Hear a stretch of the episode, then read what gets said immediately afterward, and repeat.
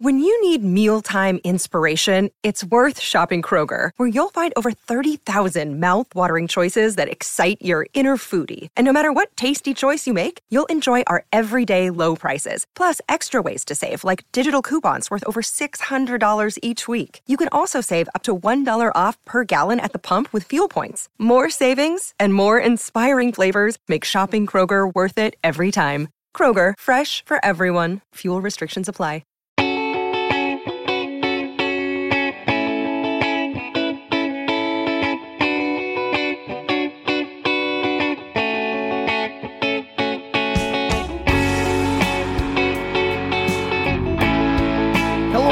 To another episode of Purple Insider. Matthew Coller here, along with Pro Football Focus data scientist and host of the Unexpected Points podcast, and uh, a man, Kevin Cole, who has been doing an incredible undertaking trying to break down the top 50 statistical quarterbacks of all time. And I respect your guts to do this, Kevin, because when people see a list, you know what happens. They don't like the list. There are players out of order on the list from what they think. These are big problems. So I respect what you're doing here. How are you?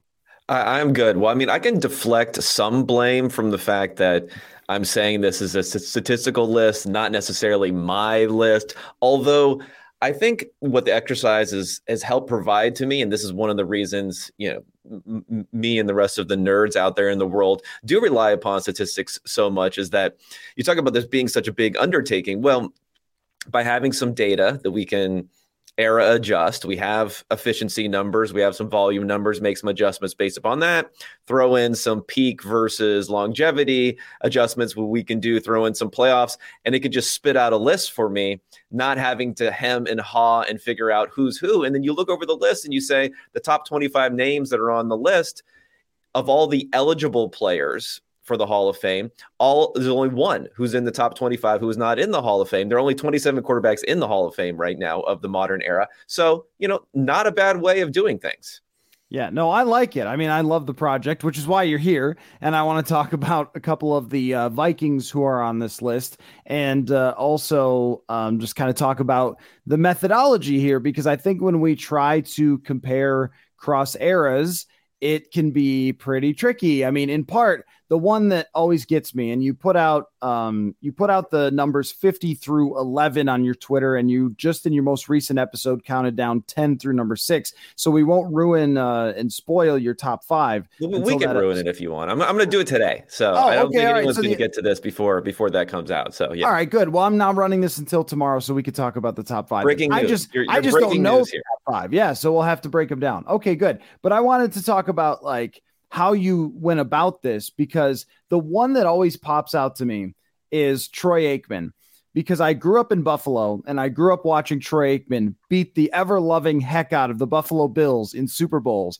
and play great and be considered a top three quarterback in his era. But one of the issues with statistics in him is that Emmitt Smith ran in all the touchdowns. And I wonder, like, I know you use adjusted uh, yards per attempt and our statistics from back in the day. It's not like you guys at PFF have gone back and graded the 1993 season. So, how did you kind of, you know, put all that into a pot and deal with some of those issues with, you know, touchdowns, interceptions, and things like that? Yeah, yeah. So the main stat that I used for this is because we're going to have it going back the furthest. I know, you know, expected points added is a big thing, but we don't have those calculations going back longer than about the last 20 years. So the the stat that I used was adjusted net yards per attempt. And then prior to sacks being tracked, just adjusted yards per attempt. So the adjusted in in the adjustment is for touchdowns and for interceptions. But really the foundation, I think this is important when talking about quarterback play and it's just funny how infrequently we talk about it versus so and so has had X number of 300 yard games, even today versus other times, or talking about defense and offense on the means of the number one defense in the NFL is giving up the fewest yards, or or or the number one offense has the most yards. Like per attempt is what matters. Rate stats are what matter. So yards per attempt is the foundation. So for someone like Aikman, even if he's not throwing it a lot, he can be high in that particular stat. And then the adjustments off of that, according to this calculation, based upon looking at the worth of different types of plays is adding 20 yards for every touchdown and subtracting 45 yards for every interception. So those are the adjustments there. And then the sack part of it comes into it in a pretty simple way where you just subtract the sack yards out of there and then you add the sacks to the denominator for like dropback. So Aikman actually, stats wise, and that's something that comes out, I think, in my analysis versus where some other people may have him. I mean, he's in the low 30s here for for me. So it's not like he's out of the picture. If you think about again, 27 players in the Hall of Fame, there are additional I don't know, 6 maybe who are not eligible who are like locks to go in the Hall of Fame. So he's in that that category of someone who I believe belongs there, but some people don't because you mentioned touchdowns in particular. He only has 15 more touchdowns and interceptions during his career, where you have other players who are up, you know, over 100 for someone like Steve Young and, and, and down even further. And his touchdown rate has been so low, but it's exactly what you talk about. They ran the ball in at the end, and those touchdowns can make a big difference. I mean, 40% of Aaron Rodgers' touchdowns over the last two seasons have been from five yards or in. When you don't have those, you're just not going to have a lot of touchdowns. Yeah, right. And so I, I looked once just going back, like where did offenses rank? And I think that John Elway actually runs into this issue uh, as well, where he just there were some years where he'd throw 17 touchdowns, and yet they're the number three offense in the NFL. Like, wait, something isn't matching up here because Elway was their whole offense, and then you look at you know some of their running backs, and they have you know, but uh, you know, a fullback has five touchdowns or something from the one yard line, uh, and I think that that does like make it a little bit tricky to kind of figure out uh, where their offense ranked versus because he was clearly like moving the ball um, effectively. And I think that for most quarterbacks, that doesn't throw it off, but just those two specifically, it probably does. Because when you have a list that has Rich Gannon ahead of Troy Aikman, you can immediately imagine, and Tony Romo, you can immediately imagine Dallas Cowboys fans just having their entire skull explode. But in like, there's no statistical measure that's going to capture everybody's circumstance perfectly. And I think when you have Emmitt Smith, who was a top three running back in the league, of course, behind Barry Sanders and Thurman Thomas, uh, but when you have a top three running back in the league who is getting as many carries at the goal line as he is, that specific situation throws it off. Yeah, yeah, I think so. But the, you know, the touchdown adjustment isn't maybe as big of a factor as you might be thinking. I think there's a volume issue with Aikman because I also make an adjustment where I weight it more heavily if they're throwing at an above average league rate versus lower than that. I mean, the one thing that's just not part of it at all, and this is something when it comes to someone like Troy Aikman, probably has a lot more benefit than it does to others, is the surroundings, the teammate. Um, and Aikman gets a huge boost in this calculation by the playoffs. And I think that is some an area where people who have made the anti-Aikman case are going to rely upon a lot of these regular season stats. And I think you do have to look into the playoffs where during that three Super Bowl stretch where they also made the conference championship in between there. He was incredible in those games, not at the highest volume, but even in those, even in that little stretch there, he was plus 12 touchdown to interception. Remember, he's plus 15 his entire career in the regular season. He was plus 12 during those four playoff runs. So he really carried the team at that particular time. I try to weight that fairly heavily. Maybe some, a lot of people probably weight that even further because, you know, QB rings matter more than anything else. But I think I've got a compromise here. And to be honest, I don't know about Rich Gannon, but for someone like Tony Tony Romo, I think he is a little bit underrated, maybe by a lot of people out there. So I'm happy uh, with the rankings where they are in that sort of range. Yeah, and uh, I think well, so you know, Troy Aikman and John Elway would be two that like, are you 23 years old and you just looked at Pro Football Reference? Like maybe you did because it, it's kind of one of those, and this makes us sound like the olds, but it's true. It's like at the at that time, though, there were few quarterbacks who were considered to be better. But I also get it. It's it's funny though because it's like he had the great supporting cast, and you can name the you know the offensive lineman. People could still memorize the offensive linemen and the receivers and everything else. And I don't mean to spend too much time on Aikman. He's just a really interesting statistical case. But also go against the 49ers defense like pre-free agency or something where they're just completely stacked. So you had, you know, the I think that balanced out, especially in those huge games, you're playing against the San Francisco 49ers, who are equal competition for you, and still having 300 yard games where you drive the success. Like, I, I like that you factored in playoffs here because a lot of times we just don't even look at those playoff stats and act like they barely exist. Yeah, yeah. I mean, the playoffs are a big thing here. I mean, I think also for Aikman, he didn't play that long. He does yeah. longevity. He doesn't quite have. And I guess I push back a little bit about the perception angle. I mean, I'm an I'm an I'm somewhat of an old like yourself. So I remember watching Aikman. Obviously, the playoffs are going to be in our mind, how well he was playing in our mind. But even according to the you know pro bowl and all pro more importantly voters at the time the 50 voters for the ap all pro i mean he never was a first team or mm-hmm. second team selection for the All Pro. So he was never voted as being the best or the second best quarterback for any year of his career. So I think peak was a little bit of an issue with him having that sort of peak. Now let me just go to Elway for a second. I specifically talk about Elway in when I'm talking about his ranking because he comes out you have to remind me. I don't remember. Was it 18 or something like that? 17 uh, or 18? Uh, 19. And 19, Philip, 19. Philip Rivers is ahead of him, which of course is worse like, for me. You know. So he comes out at 19, despite the fact that he is one of the nine quarterbacks who made of the modern era who made the NFL 100 team. So he's the lowest of any of the quarterbacks who made who made that team. And I do specifically mention in there that he did not play with a lot of talent and the system that he was using with Dan Reeves I don't think was conducive to to his play. I mean, his first nine years of his career, he had six different Pro Bowl selections outside of Elway. Four of them were running backs that you could you just throw those away. Like they're not great running backs or anything. And two were for his left guard, and that was it during his whole entire whole entire first nine years of his career. So I think that it is very very important context. And you see him though up there consistently, winning an MVP, high in the MVP voting. So I think he is definitely someone perception wise that you can get hints from how how the voting and the accolades happen at the time that can lead you to investigate further to say you know what this guy probably does belong higher than what his pure stats based case says for him Right. He was the entire offense, and he would take them to the Super Bowl and then get absolutely bludgeoned in the Super Bowl, uh, you know, way back in the day because you're playing the 49ers or you're playing Washington, teams that are way, way better than you overall. Uh, and you're kind of just the quarterback. And then when he does have a great supporting cast,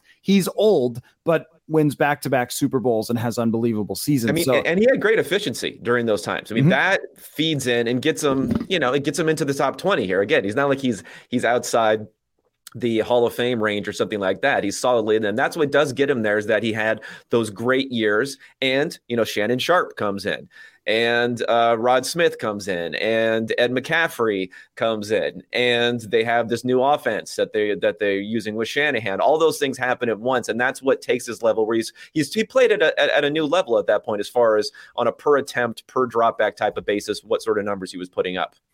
Now, somebody asked me uh, not too long ago if I would rank Fran Tarkenton as a top eight quarterback of all time. He is 11th on your list, so right in that ballpark.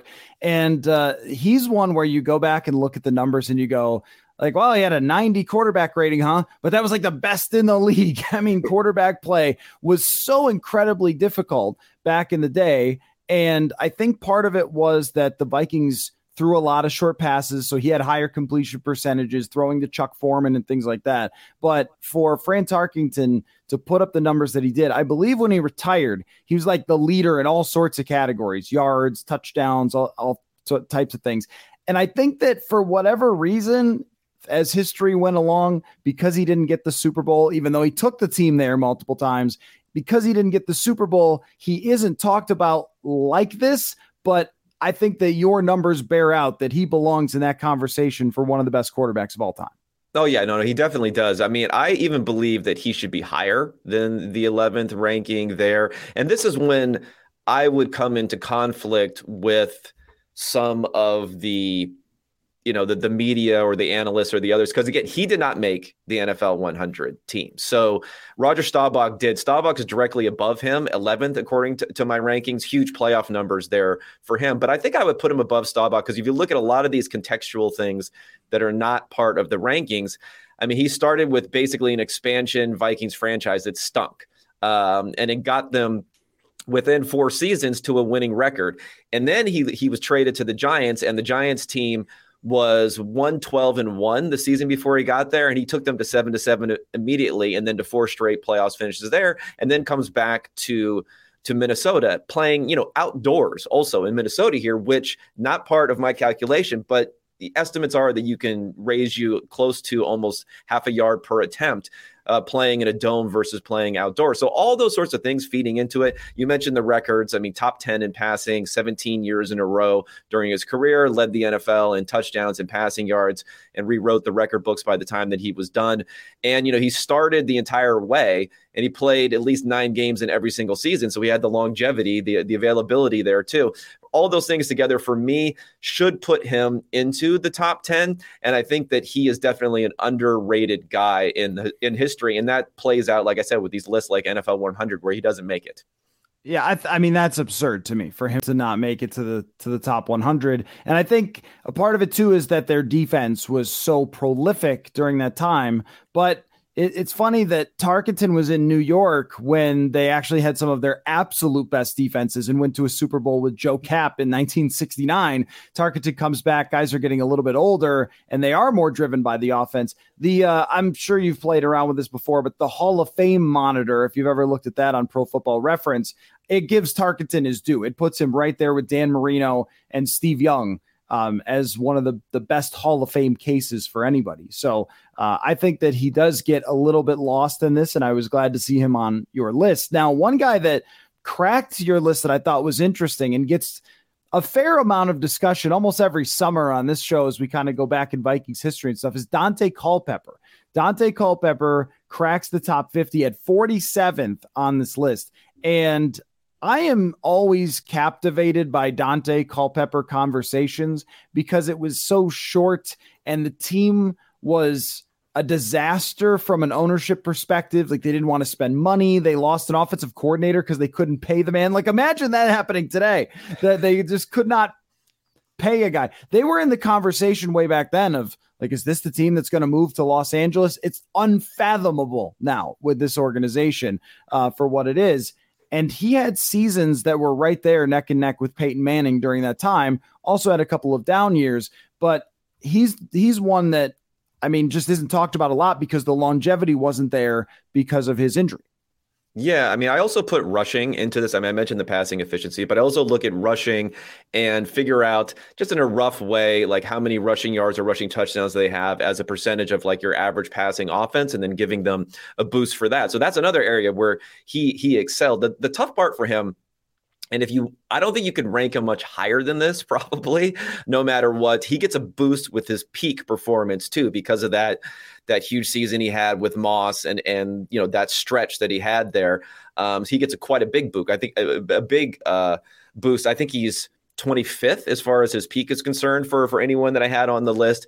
So I think the contextual stuff there probably plays against him a bit. I mean, this same Vikings team that we're talking about uh, Randall Cunningham came in at 37 years old and played like an MVP w- with everything else around uh, uh, around in the same way that they had for Culpepper. So I think for that reason, contextually, I'd put him out of the top 50, but he's definitely someone where you, you, you those eye popping numbers for there have to be respected in addition to the rushing numbers. Folks, want to remind you to go to sotastick.com. That is S O T A S T I C K.com. Use the promo code Purple Insider for 15% off your purchase. It is summertime, it's baseball season. They have all sorts of great Minnesota baseball gear. And if you are prepping for training camp, get your Purple People Eaters shirt, your Can't Stop the Thielen hat and all sorts of other great football designs. Go there, sotastick.com, S O T A S T I C K.com, promo code Purple Insider for 15% off. Another day is here, and you're ready for it. What to wear? Check. Breakfast, lunch, and dinner? Check. Planning for what's next and how to save for it? That's where Bank of America can help.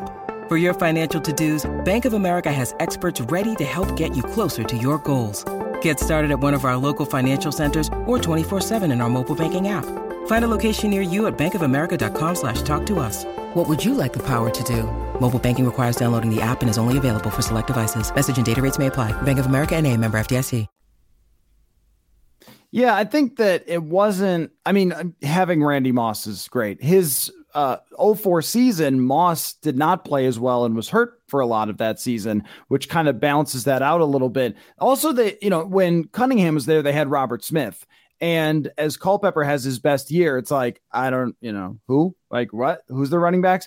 Um, the offensive line was probably pretty good at that point, but it was pretty much the Daunte go throw it around and hey, run over a linebacker if you see one type of offense. And uh, I think, I mean, for me, it's more of like that era is when I'm playing a ton of Madden and you know things like that. And Daunte was just the most fun player to play with. And I know that this doesn't factor into the statistical rankings, but I wonder what you think if he had repeated this even for another couple of years, as opposed to the injury. And then there's the Dolphins, Raiders, Lions. It just the uh, Sacramento Mountain Lions come up on the show sometimes um, of the U of the very forgotten UFL. Uh, but but like, what would his potential have been had he kind of maybe repeated that first section of his career? Oh, I mean, if he repeated the first section of his career, then and then he's getting very, very high up there because once you start to stack those high level seasons, at least in my calculation, I'm giving most of the benefit to above average type of play and then a lot of benefit to elite type of play and not really any benefit to to being below league average type of quarterback in this in this type of discussion. So he had those elite elite numbers. Like i mentioned the peak was 25th so if he could have repeated that again he would probably be somewhere in the 20s which seems eh, you know but that's a tough thing to do though to, to repeat that high level play again. But he had the talents. I guess the question would just be the type of play that you're mentioning uh, running around and, and running over linebackers and making these big plays down the field. There's probably something inherently unstable unstable about it or difficult to repeat, and that would be the thing that I would question uh, whether it's possible or not, even if he had stayed healthy. Yeah, no, there's no question about that, and uh, you know, the even the Moss factor. You wonder if they would have also kind of run into a, a part of just their franchise trajectory where they would have had to kind of rebuild some things and, and all that. But it's one that Vikings fans think about a lot is just what could they have done as you know they peaked as a roster again in 2009 with Brett Favre. It's like if Daunte was there instead of Brett like do you get a similar type of season? And we're talking about you know multiple incredible Daunte Culpepper years that kind of thing. And uh, maybe he doesn't throw back across his body. I don't know. In the NFC championship hard to say. Uh, of course of course Brett is way up there. That's no surprise. The one thing that with Brett is I think that I was surprised when I looked at his interception numbers that for the time it was kind of like more of league average or even a little below. When we think of him as sort of an interception monster but his interception percentage is not like super crazy high even though he had several memorable interceptions yeah, I mean, well, he threw the ball a lot, right? So he he threw the ball a lot. He threw a lot of touchdowns, and he threw a lot of interceptions. But you're right; his interception rate is not particularly high. the thing is, in that era, when we talk about Steve Young and some other guys who played at least overlapped for for the early parts of Favre's career, they just had fairly low interception rates there. So yeah, it's really just a function of throwing the ball a lot. I mean, he led the league in pass attempts three times, was right in the top five for most years of his career. So when you do that, you're going to throw a lot of interceptions. But I mentioned on the pod that you know, he's probably the way that things have gone with interceptions and with quarterbacks taking sacks and fumbles. I mean, maybe we get to like a 20 game seasons and guys play until they're 50 years old, maybe they'll catch him. But he's probably gonna gonna have locked in that interception and fumble uh, all time record for quite a while. Well, it's kind of like Babe Ruth had the most strikeouts or something, right? like if you if you swing for the fences, then you're gonna you know you're gonna swing and miss. I mean, I, I, do think it hurts him a little bit though in this calculation because if you're mm-hmm. saying an interception is worth X, there is an element of Favre and a lot of these gunslinger types where they don't care if they're losing a game and throwing five interceptions or if they're throwing one interception. Now, they're quarterback efficiency stat is going to look worse in that circumstance, even when you could say they're playing in a way to maximize their chances of winning the game. So, again, where he comes out here, where where was he? 13th? I, am sure should have my list up here. So he comes out 13th. I mean, I could boost him a little bit higher. He was an NFL 100 guy, so he was someone who made that team of the nine top quarterbacks. Um, as far as whether I put him in the top 10 or not, I mean, I guess so. It's it's hard when you have a player who won three MVPs and was so like ingrained in everyone's mind as being the guy of that era, not to put him on something like a top 10 list. Yeah, 13th is where you have him. I think that's fair, though. I mean, there's just a, a handful of quarterbacks in NFL history that are the untouchables of almost any list, but especially statistically. And I don't think Favre is that because of the interceptions, because of the fumbles. Uh, if he had been a little more safe with the football, even a bit, then probably. But um, those interceptions in the playoffs, even though they don't factor massively different in your um, analysis, they do when you're analyzing like who the best quarterbacks of all time are. Um, maybe you should have just checked it down to Bernard Berrian, and I don't know. Yeah, uh, yeah. There's an element of that. I think also too when people think about the numbers of like, oh, I can't believe someone's not on the top ten. I mean, there's a lot. There's a lot of competition there. And then for mine, you know, I'm going far back to what is defined as the modern era, which we're talking about the mid 40s here, all the way back there. And I have players like Otto Graham and Johnny Unitas in the top 10. So once you figure a couple of those really, really old players are taking up slots, it gets harder and harder, especially as this last era of quarterback play, um, you know, we're going to have three different quarterbacks who are in the top 10, uh, two of them who are still playing, and one of them, actually, sorry, four different quarterbacks in the top 10. Two of them are still playing, and two of them have recently retired. Um, w- when it comes to Favre's 09, you talked about peak seasons. I was looking at this not that long ago because I ranked all the greatest Vikings quarterback seasons ever, and it was a debate over Cunningham, uh, Culpepper 04 or 09 for Brett Favre for the best one ever. And uh, what amazed me about that was it was Favre's statistical best year in a lot of ways at his age at that point in his career. And he was like the safest, ironically, safest with the football. Lowest interception percentage of his career was 2009. Um, what do you have off the top of your head just where that ranked as far as peak seasons go? Let me see. Let me rank it here. So 2009 for Favre. Let me just look this up real quick. So that one I have, I mean, it's not extremely high. It's 156 overall, but then mm. versus which season are we talking about for Culpepper? Uh, let's see. It was 04 for Culpepper was his best. So yeah, for Culpepper for 04. But again, this is against, you know, Oh wow, his this is all the way up at 11th in his value ranking. So yeah, that, that, that gets that a much higher me. ranking. Again, the huge rushing value, mm-hmm. and as far as his passing efficiency was just a lot better. So that Culpepper season, at least according to this number, yeah, mm-hmm. we're talking about one of the best seasons ever. It actually comes right between a Steve Young and Drew Brees season. So he's wow. he's way up there, and plus 548 pass attempts. So he had it on on big volume too. I believe he was number one as far as passing efficiency that season. And uh, just while you have it up, Cunningham 98 was the other one. Okay. Yeah. Cunningham gets killed a little bit by his sacks. Oh, sure. So that becomes a little bit of an issue. Let me see. You mean the time he had um, 70 of them with Philadelphia was bad? Yeah, yeah. No, this one doesn't rank very high at all. This ranks somewhere in the 200s. Oh, wow. And it looks like Oh, sorry. You know what? Uh, I, this is not. This oh, is did you type in the wrong season? Podcasting here. I was looking at the 1988 season. Oh, okay, okay. I was, was much earlier in his career. That. Sorry about that. So 34th for the 1998 oh. season. Sorry. So much, much, much better. Oh, you're talking about. Yeah, I should have realized. Dell, you're talking about the Viking season. You're not talking about one of these early seasons with the with the Eagles. Okay. Okay. Great. Yeah. 30 34th makes way more sense because my brain was kind of malfunctioning there. I was like, wait, did he get sacked yeah. that much in 98? Like they had a great offensive Sorry, line. You just cut all that. Cut all that nonsense out. Yeah. okay. So uh, blame yeah, it on the bot. Blame it on the the machine bot. Yeah, that's right. Um, uh, the, but yeah, okay, that makes a lot more sense. But it, I think my order was right then. That it yes. was um, number one Culpepper, and then number two Cunningham, and then number three. I, I think that was my order. Again, bad podcasting. I, now I don't even remember if that was my order. Yeah, yeah. According to these numbers, that Favre season would be much much lower. Okay, gotcha. Glad we worked through that together. uh, but let's talk about the top 10. So when I was growing up, uh, announcers, Dick Enberg would be on there and he would say, Dan Marino, the best statistical quarterback of all time. But he does not make the best statistical quarterback of all time. He does crack your top 10. Marino, uh, you have Steve Young there as well. Like, uh, is there anyone that is surprising though? at the very very top of this list because a lot otherwise it's a lot of the usual suspects well, I mean, Drew Brees being five is probably too high in most people's minds. Uh, I think they're probably right. Again, Brees is not an NFL 100 guy.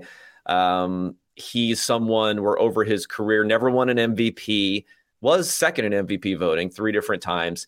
Uh, has a one first team All Pro selection. That's it, uh, along with three second team All Pro selections. I mean, it's tough playing in that era, of course, but he would be the guy where if you look at that, the combination of the lack of high highs in his play, a little bit of an accumulator type of aspect to him, and he didn't play with like high end talent necessarily, especially early in his career. He had Marques Colston, you know, Jimmy Graham played well there, didn't play that well later on. Later in his career, he's kind of able to piece together a lot of things there. But I think the combination of the fact that he played in a dome. He played in a very weak division. Got to face a lot of teams that they they they chow down on. He threw the ball a ton. He led the league in passing yards seven different times. So he has a ton of volume there. That's as many as Peyton Manning and Tom Brady combined. And the fact that Sean Payton is probably an issue now.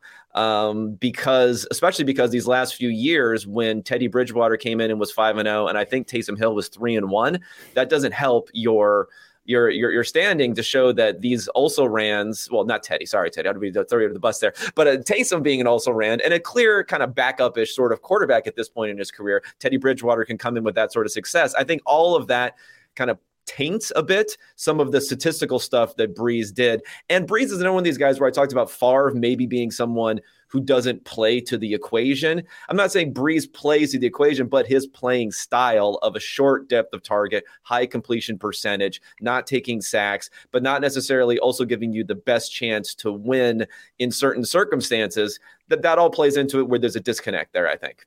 No, yeah, and uh, I think that um, with Brees though, it, it, you look at the accumulation of how he performed, and I'm sure Sean Payton was helpful, but he's not like I mean, no, it's the same thing with Joe Montana. I've heard this before. Like, oh, he just dialed it up, and you're like, okay, well, go watch a highlight reel, man. Like Joe Joe Montana was a playmaker, um, and you know, at the end of the day, the quarterback has to execute all these throws. And even if you're a little bit better than everybody else, it's kind of like the um, the McVay thing. Like he could only take Jared Goff so far before he needed a more talented quarterback. And I think as far as an executor of the offense I mean, just Brees is the all time.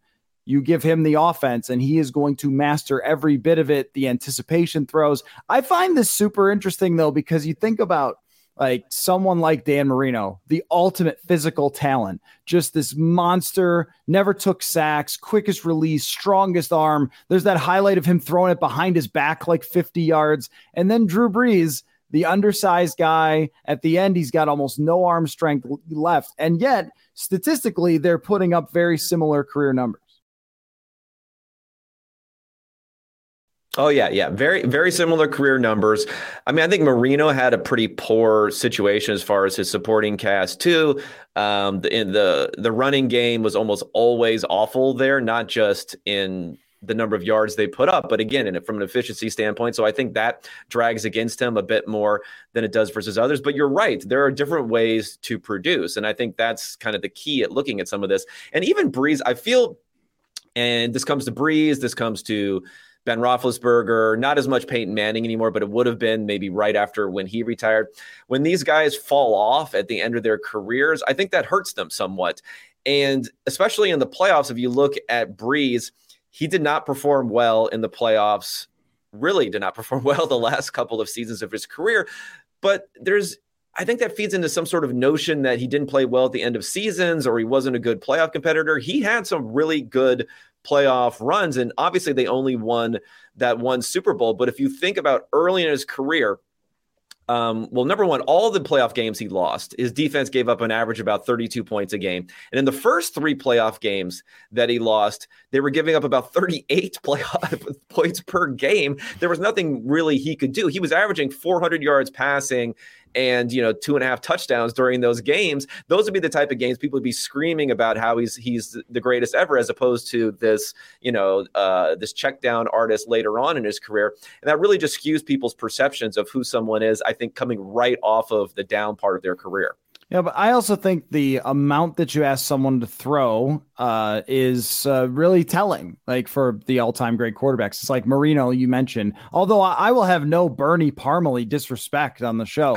the other thing is you said some banned words on the show. Only one Super Bowl is banned on the show. I mean, okay. it's, it's a Vikings well, we're talking about the top ten here. When we get into the top ten, then that that starts to become a thing. I know you just can't say on a Viking show only one Super Bowl. Um, but no, I know I I get you. I just think is for Brees, that's where I do want to give him a lot of credit because if you're throwing for 5,000 yards year after year after year, that's your coaching staff saying, "Yep, that's your offense. You do absolutely everything. And and when we talk about that all-time great Culpepper season, same kind of deal. Like just do everything. This is how much we believe in you and trust you. They don't do that with Jared Goff and you know the Vikings tried not to do that with Kirk Cousins to have him throwing 6 or 700 passes. Um, so the top 5, I don't know the top 5 because you're unveiling it on your show uh, before I can listen to it or you've done it on your show before I could listen to it. So um, who is it? Who who do you got ahead of Brees? So yeah, so Brees is five, Marino is four. Uh, three is Otto Graham. Now that's one where a lot of people may not think about it, but initially going into this, I thought you know one could uh, number one could only be really between two people, between Peyton Manning and Tom Brady.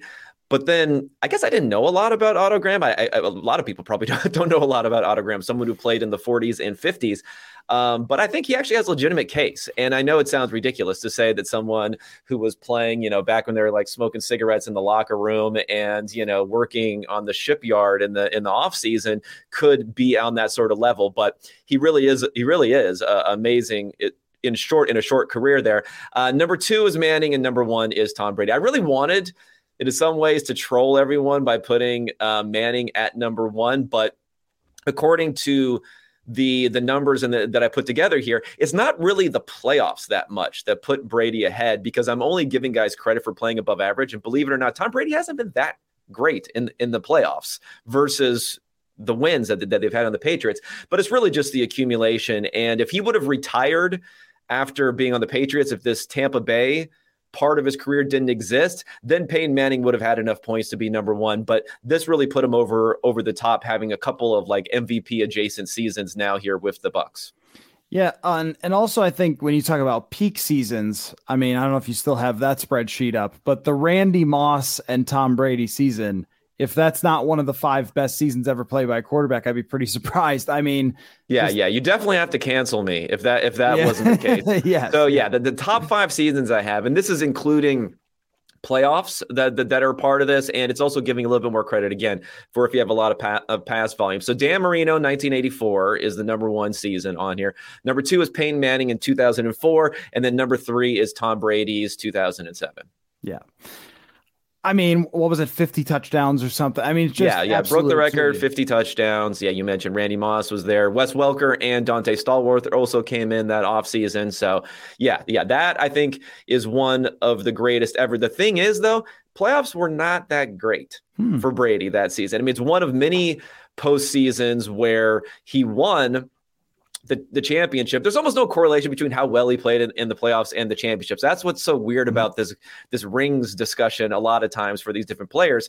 Uh, in that particular uh, postseason was definitely not one of his best. His best postseasons may have been 2011 and again losing to the Giants. And then his best postseason, I think, is was was 2017, losing to losing to the Eagles. Right. It's I mean amazing that they did not win that championship in having Randy Moss there and the way that the the way that the Giants played. I mean, this is where it's like I look, I I give Eli credit for his gutsiness and the way he played in those games, but to shut down that offense the way that the New York Giants defense did in that game is still like one of the great, I think one of the great like football accomplishments ever by a team in an individual game because of how unbelievable that offense was. Manning, um, does it hurt him a lot to have weirdly like the Super Bowl year where he was so putrid? Like I remember he played the Vikings that year and it, it was like you or me out there throwing passes, just these horrendous ducks. And yet in the playoffs, he kind of found a way, though, like to get them ahead and they could hang on to the game. He made some throws, but even in the Super Bowl, he was pretty awful. Um, that's kind of one of the weirdest Super Bowl wins, I think, by any quarterback to have this legend who was horrible, but we got to give him credit for it. you know, it's a weird place to be, but I wonder if that kind of tips it a little bit. Yeah. I mean, that season for Manning ranks Uh, out of the 1,580 seasons that I have in this database, it ranks 1,563. So not great. not great, not no. great, Bob, for, no. for that season. And it even hurts him with a lot of his playoff metrics and numbers, the fact that they kept winning, like, like eh, he's he's like compiling awful playoff games also as as part of that thing that are now going into his playoff calculation and hurting his numbers there. What I actually have done here is I have another calculation where I look at like how efficient the quarterback was in each game, and it's pretty well correlated with your team winning or not. And then kind of like having an expected win number mm-hmm. on a game by game basis versus actual wins, compile them all there. I almost have to throw even 2014 out the window for for Manning too because Manning played he was the most efficient quarterback in football through week 8 in 2014 and then he was about the 20th most efficient the rest of the mm-hmm. season and he stunk in the playoffs in 2014 too. So you almost have to throw those out of the equation or else Manning looks so awful in the playoffs. The reality was he was only marginally worse than maybe someone like Tom Brady in the playoffs. It's just his teams, you know, did not have the byes, did not have the home field advantage. When they were at home, they would beat the Patriots. And when they would go to New England, they would get stomped by the Patriots didn't have the other team's practice tape maybe? I'm just saying. Yeah didn't have equipment guys uh, squeezing balls or uh, i probably can't say that. This is a kid friendly podcast. Well footballs. Yeah. Uh, and uh, you know they've been accused of bugging locker rooms and all sorts of things. So uh, you know maybe maybe there's like an, a statistical adjustment for you're a cheater tom brady that gets thrown maybe, in there. maybe. But what's interesting know. about this i've been kind of doing a little bit of an okey doke by by putting out a lot of positive peyton manning stuff and i do love peyton manning. So on Twitter recently, and everyone is starting to think that, like, oh God, you're going to rank him number one. And you know, so many people really focus on the teammate angle of it for Brady. And I, I do think it's interesting. At the same time, for Manning, I mean, Reggie Wayne's great. He, he's a good receiver, but I think sometimes this whole teammate differential is overplayed. Pre 2007, I will say, yeah, that's definitely a thing. But then when you have through 2007 for Brady, through I guess it was 2012, he had some combination of Moss, Wes Welker, Rob Gronkowski, Aaron Hernandez, you know, the guy could play for for a few years there. So, and then trailing on now going to Tampa Bay, he probably has one of the best uh, one of the best collections of talent there too. So, I think maybe that's a little bit of a Uh, of the one thing that annoys me about this discussion is one is the rings the rings part of it. Two is the like teammates and just to overplay in one direction or another as far as how good these different supporting casts were. Right. I think that brady on the defensive side got help a lot from oh, having yeah. Belichick's defense. That's probably where I would say maybe he had the edge over Indianapolis. But I'm I'm sorry, is this again? Are you slandering Brandon Stokley here? Are you saying that Brandon Stokley was not driving Peyton Manning's success? Is that what you're? Yeah, yeah. I'm not. Well, it is funny how these guys will like pop out of nowhere and have great careers. Like Julius Thomas is going to the Pro Bowl multiple seasons when he's playing with with Peyton Manning and others that are going through there. And you know, Marvin Harris Harrison, again, we do not have like a Marvin Harrison without Peyton Manning. Also, not to say that he right. isn't great. I mean, he's great. He's a great player. We do not have much like Dallas Clark, who's who's a, who's a fine player uh, without Peyton Manning. But if he can get other guys to play at that sort of level, then I think it's just like there's no evidence that anyone's anyone's worse. And then there's also been this thing with Peyton Manning. For whatever this worth, it's very low sample sort of thing. But the Colts were three and thirteen they draft Peyton Manning. Two years later, they're 13 and three. They're, you know, they're winning all, all the time. I think they were 10 and six or nine and seven. He misses the season.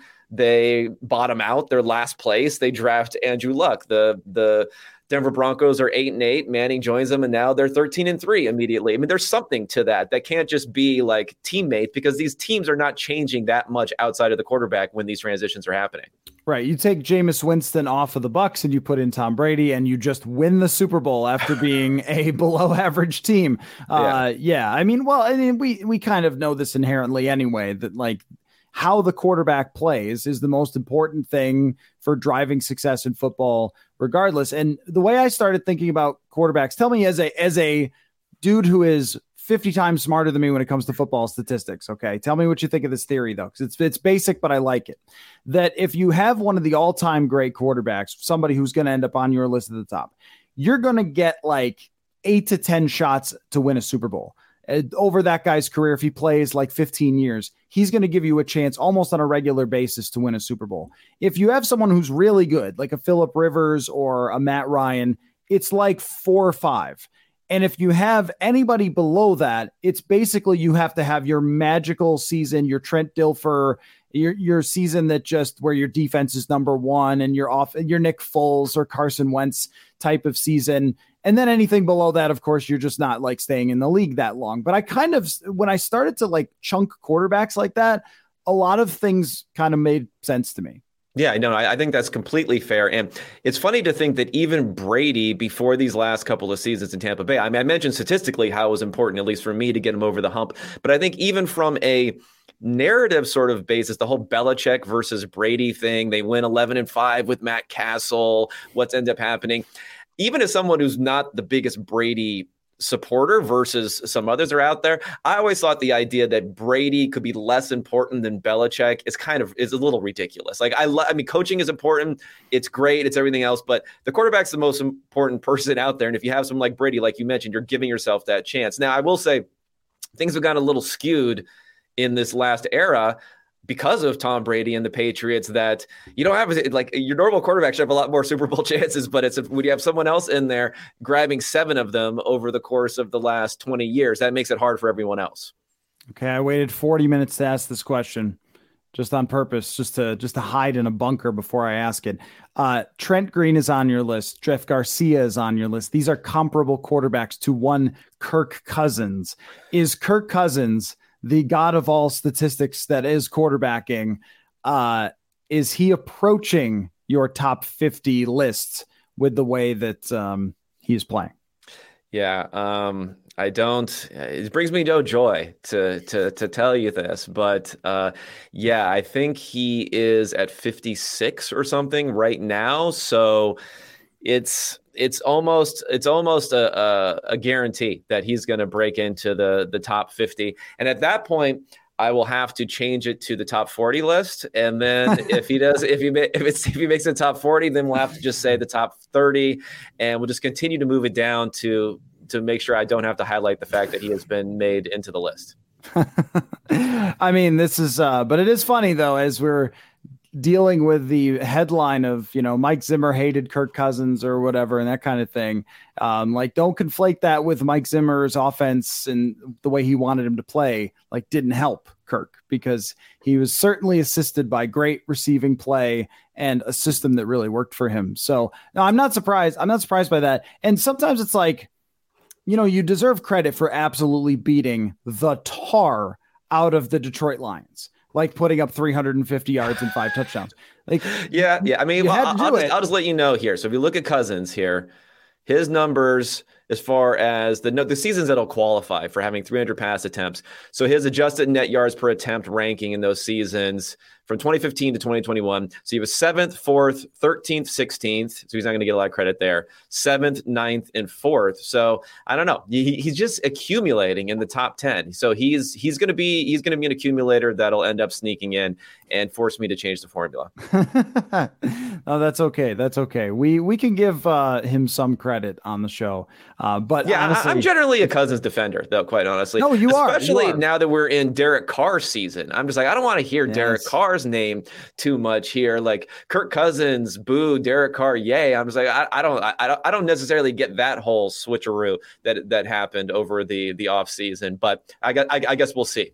Yeah, that's the Spider-Man meme, honestly. Like saying, yeah, you know, exactly. There, but there is a there is a fun exercise if you want to do it, which is if you chart just like how they play over a season, enjoy the roller coaster. And and both him and Carr do the same thing, where it's like the first eight games of the season is Derek Carr the MVP of the league, and then everyone just assumes that Derek Carr was great. They don't pay that much attention. They get to the end of the season, they're like, oh, his overall numbers are pretty good. Like, yeah, well, he played pretty badly for like 12 straight weeks there. But, you know, that beginning of the season, they both do the same thing. Well, so. uh, Derek Carr does have uh, more MVP votes than Ben Roethlisberger or uh, oh Russell wow. Wilson. So there you go. Wow. Yeah. Wow. yeah, maybe maybe the voters need to to check some lists of uh, statistics. I, I think they got a little that twelve and four season with the great offensive line there for uh for, for Derek Carr fooled some people. Yeah, no, that's for sure. Uh, well, Kevin, it's been fun to follow it on Twitter and on your podcast, Unexpected Points, as you count it down. So go find that uh, in depth quarterback analysis and just a fun, really fun off-season project. So I love that you did it. Couldn't wait to talk to you about it. And uh, we will talk again soon, sir. All right. Thanks for having me.